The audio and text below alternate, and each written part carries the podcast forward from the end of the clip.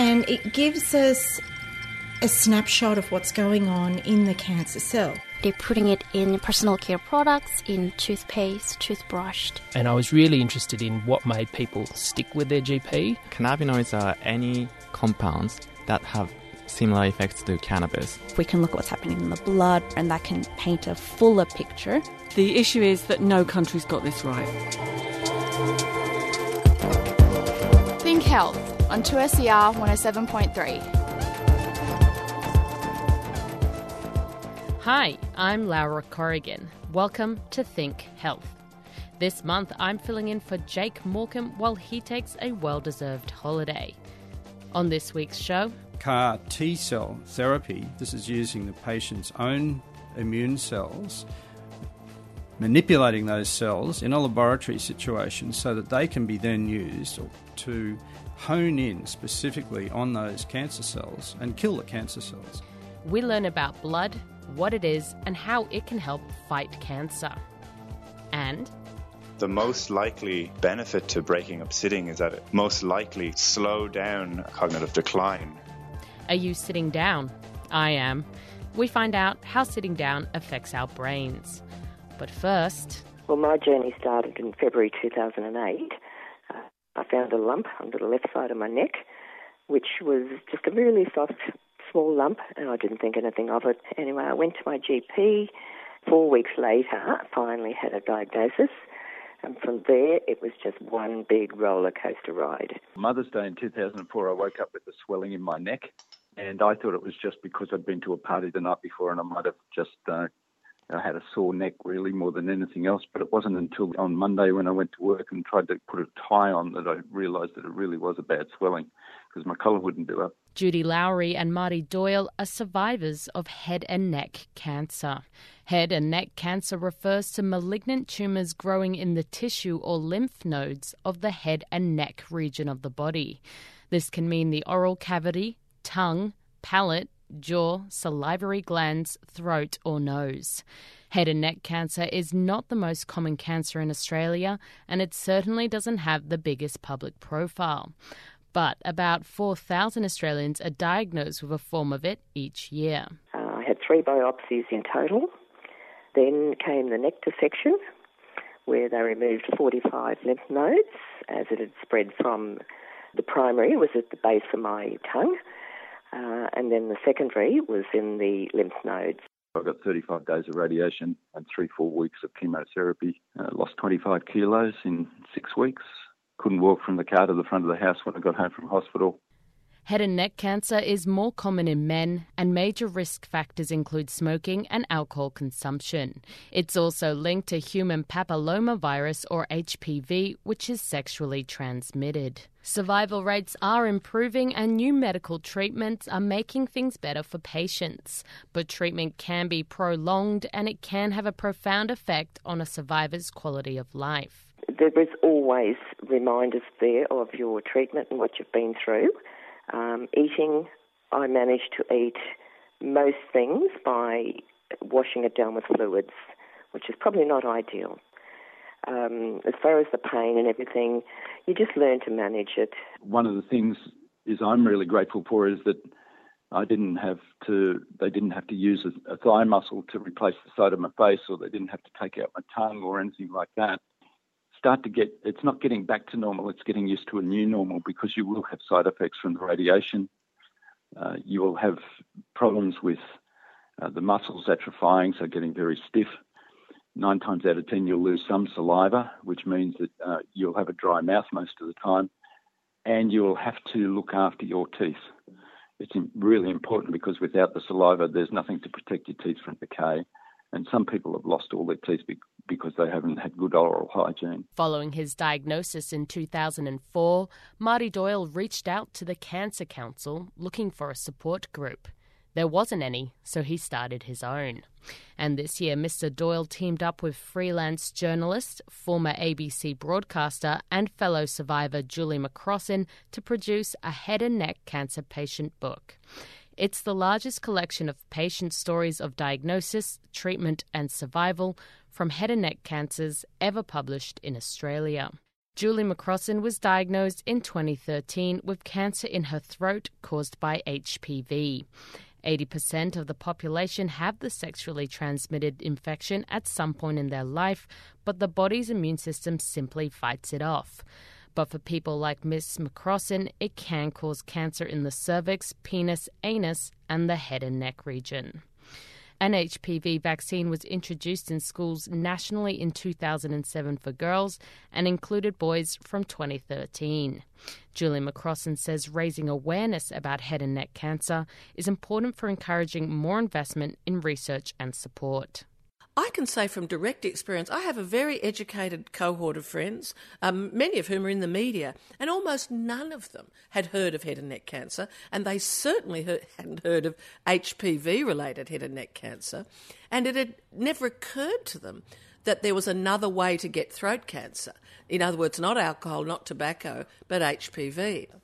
Uh, so it's like Australia just hasn't turned its mind to head and neck cancer. Why do you think that it gets less attention than other cancers? I think people are embarrassed by the sexually transmitted nature of it. Um, I think also head and neck cancer in the past has been predominantly an experience for men who have been heavy drinkers and heavy smokers.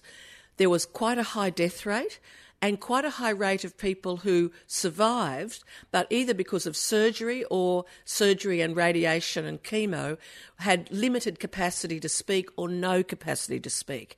So this is really a cancer that's predominantly be, had a voiceless cohort. As part of treatment for her cancer, Julie McCrossin had to wear an immobilization mask to protect her healthy cells, especially the brain and spine, during radiotherapy. It's a specially molded plastic mask that pins the patient down onto the bed. Ms. McCrossin found the experience claustrophobic and she's advocating for more information and offers of assistance for patients before the use of the mask.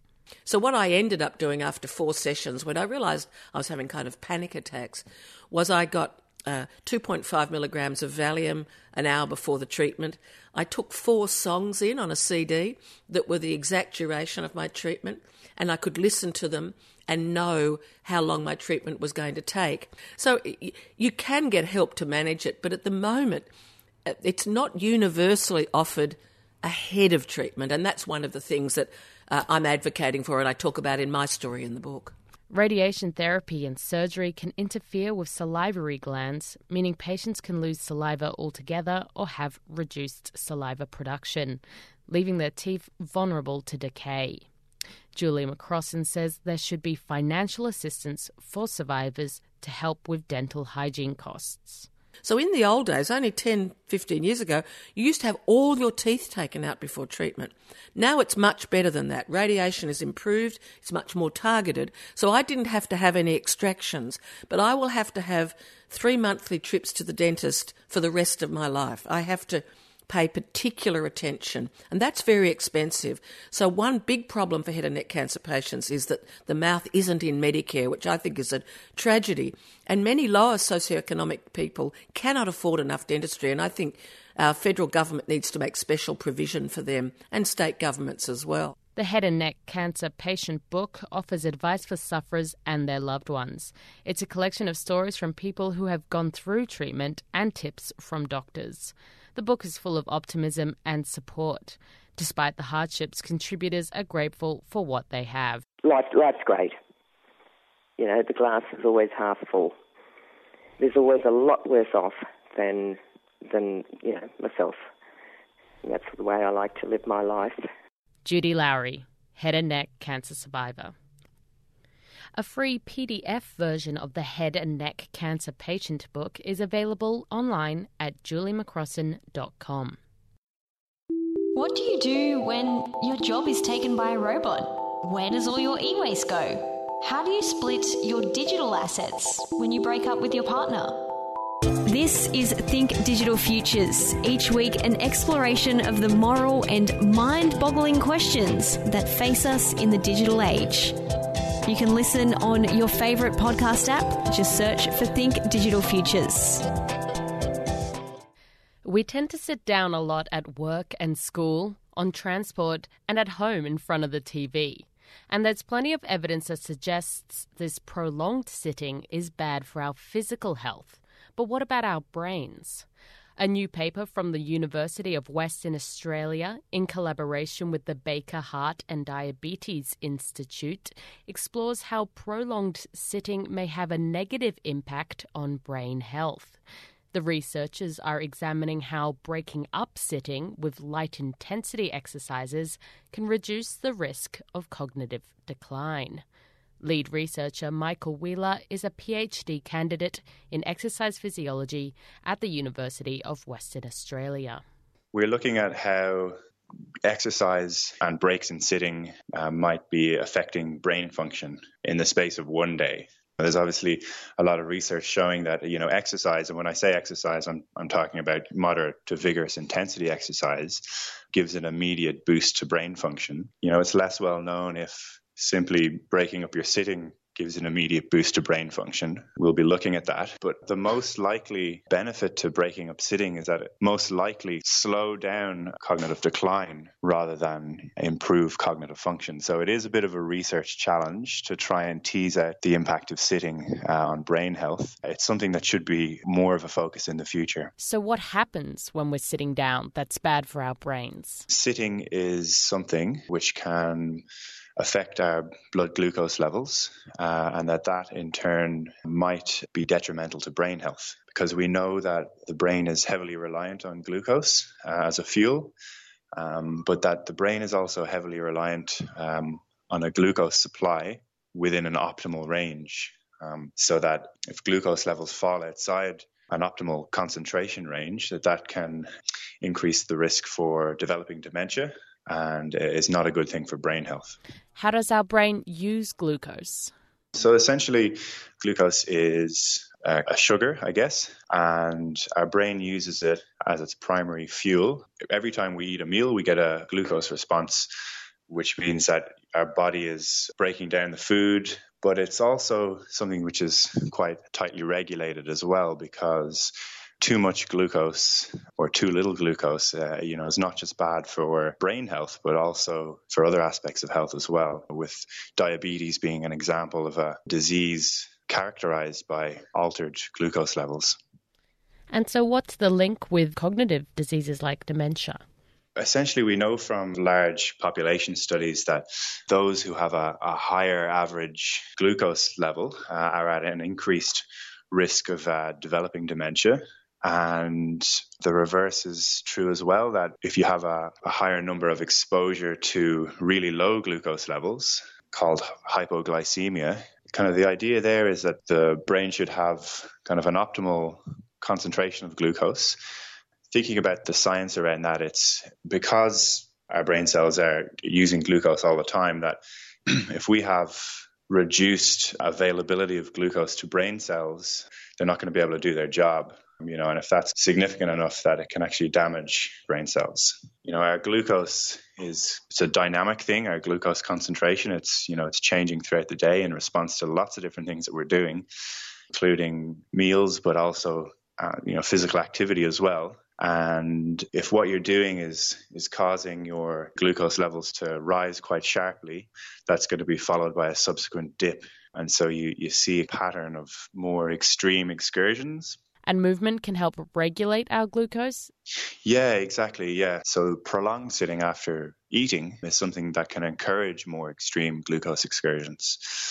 The theory behind that is that if we're not using our muscles, if we're not contracting our muscles, we're not going to be using glucose. So, uh, as a remedy, uh, lots of research shows that regularly breaking up sitting um, with light intensity activity can use up some of the extra glucose in our system. And that's actually important to do, especially after eating, to help keep glucose in that optimal range. So, what are some examples of that? What would you recommend people do?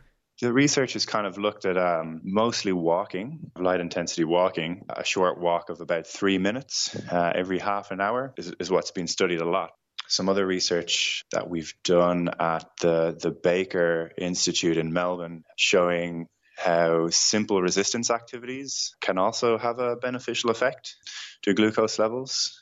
things like calf raises, just going up on your tippy toes, uh, half squats, and things like that, because it seems that it's really the you know muscle contraction so it doesn't have to be a walk. You can be standing at your desk and moving around, fidgeting. It's important to think about practically how do you fit this into your day. Some of the benefits of light intensity activity is that it can be kind of easily built in into the day. There's lots of opportunity to engage in more light intensity activity.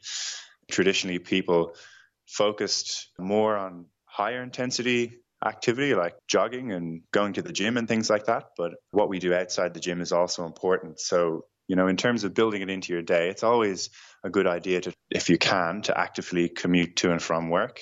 You know, you need to get to work anyway, so why not try and build some physical activity into that?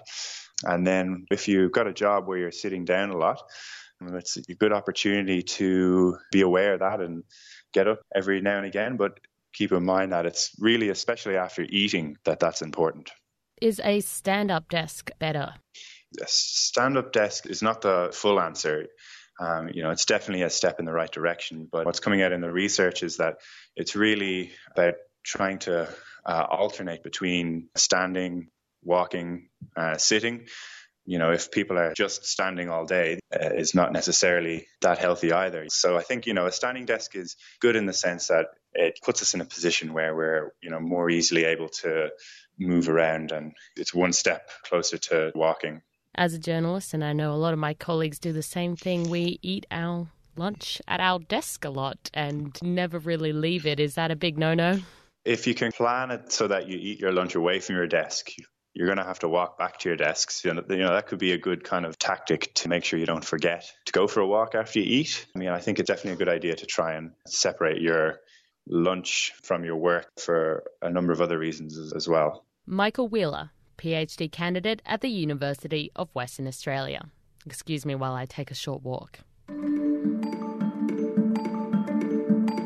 You're listening to Think Health on 2SER 107.3.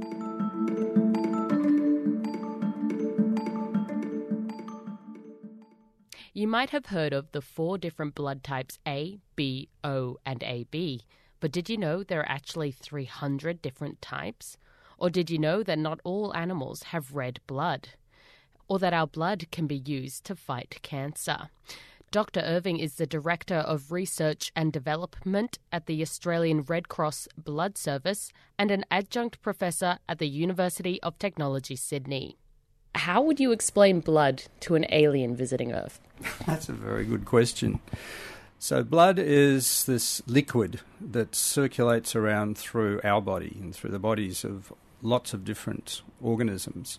And it gives us life. It brings the air that we need to breathe, uh, so which carries oxygen, which we need to have in our cells in our bodies, and it takes away all the waste products from those cells as well. What is actually in human blood? Okay, so human blood is is a liquid, and the main component is, is the watery substance called plasma. So plasma is, essentially carries all of these compounds all around through through, through our bodies, um, and it carries red blood cells. The red blood cells are those red donut-shaped cells that pick up oxygen from the air and carry it to our tissues. And that also carries around um, platelets, and these are uh, small fragments of cells that are involved in plugging holes that we get when we bleed and also white blood cells. And the white blood cells are essentially there to fend off um, infectious infections like viruses, and uh, when we get the flu or a cold, the white blood cells come to fore. So within the within that whole liquid, uh, there's a big mixture of uh, all of these different compounds all working together to keep us alive. And why do some animals have different coloured blood? So some animals so um, have different coloured blood because um, it's really where they've evolved to where they live, and they've evolved different mechanisms to um, carry that oxygen around around the blood. So. Uh, crabs and some of the crustaceans have a compound called hemocyanin, which is a blue colour. It carries copper around. The copper in, in that compound actually picks up um, oxygen and takes it to their tissues. Whereas in humans, we have hemoglobin in our blood, and that has iron associated with it. Why do you think it's important to study blood? Look, I think it's very important to study blood because, as I said, it's really it's what gives us life. Um, we need all of our tissues need to have energy. They need to have air, oxygen, essentially to to work. Um, and uh, while blood's been something that we've known about for centuries, there's always something new that we learn. We get blood-borne diseases, we get um, inf- infections in our blood, uh, there are blood cancers. So the more that we learn, the better uh, our long-term health will be. What's an example of an important study in blood and how it led to new technologies in health? One of the most exciting new developments over the past few years is a therapy for treating cancer, and it's called CAR T cell therapy. What it involves is taking some of our white blood cells, specifically the T cells uh, in our bloodstream, which are those cells that are there to fight infection, genetically engineering those T cells so that they'll actually res- specifically target a tumour cell. So, people with leukemia, for example, it's a blood related disease where some of their blood cells uh, become cancerous, and um, general treatment is radiation therapy or chemotherapy. With CAR T cell therapy, this is using the patient's own immune cells manipulating those cells in a laboratory situation so that they can be then used to hone in specifically on those cancer cells and kill the cancer cells. And there's been some really quite remarkable advances in that area, particularly in the US, but there's a number of groups here in Australia as well doing some clinical studies. So that's one of the very exciting areas, I think, for the future of um, blood related research. And what could this mean for people suffering leukemia? Well, I think in the longer term, a lot of people who, who would probably have died uh, because of, they've been refractory to some of the more traditional treatments um, will survive. In fact, there's quite a number of people who've uh, had B cell lymphoma who are surviving from that therapy. The other thing, it, it's very focused, so it's a very targeted therapy, not the broad brush approach that uh, radiation or chemotherapy is. There are some side effects, but it's really specifically related to the immune system reacting. So it's really it's the body's using its own immune system to fight back against the cancer cells. And can you explain the difference between the different blood types? So, the different blood types, and when we talk about blood types, most people are reasonably familiar with um, whether they're type O or type A or type B, or whether they've actually a positive or a negative. And what that, what that really refers to are different um, molecules that are on the surface of the red cells that, uh, that we have in our bodies. In reality, there's a whole bunch more of those blood types. There's about 36 different groups of blood systems and within those systems, there's about 300 different blood types. And the importance of those is that uh, when we do a transfusion, for example, uh, between one particular uh, patient from a donor, we need to match those blood types so that donor and the patient are compatible. If they're not, there can be a very serious reaction, and which ultimately could kill the patient. So, what does our blood tell us about our health? Our blood tells us quite a lot about our health. So we need to measure the amount of red cells that we have circulating around that tells us that we're very healthy if we've got a, good proportion of red cells that can take oxygen to our body. Um, it delivers the amount of iron. If we don't have enough iron, we can get very tired, for example.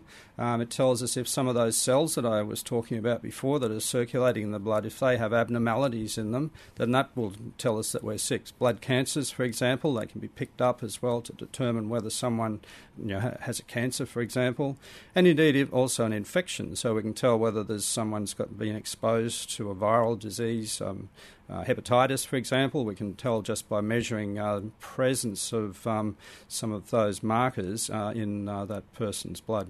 How far away are we from synthesizing blood? So, we're not very far away from actually synthesizing blood. In fact, there are groups around the world that do synthesize blood, but having a synthetic blood on demand, which is what we at the Australian Red Cross Blood Service have essentially donor blood essentially available on demand from our hospitals. That is quite a long way away because, uh, once again, to try to make sure that there's a match between the donor and patient, that uh, requires quite complex uh, laboratory work to try to do that. And the technologies, well, I say they are available right now, the scale up and, and the cost of making a synthetic blood product is still several orders of magnitude more than it is to actually have a donor, a volunteer donor, come in, provide the blood service with a donated blood sample, and then us provide that to a hospital for subsequent transfusion. Dr. David Irving, Director of R&D at Blood Service and Adjunct Professor at the University of Technology, Sydney.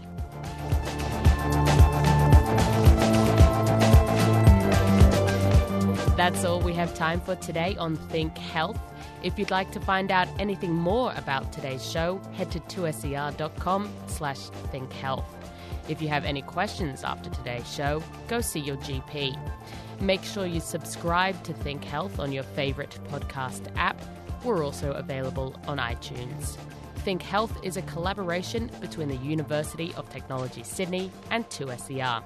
I'm Laura Corrigan. See you next time.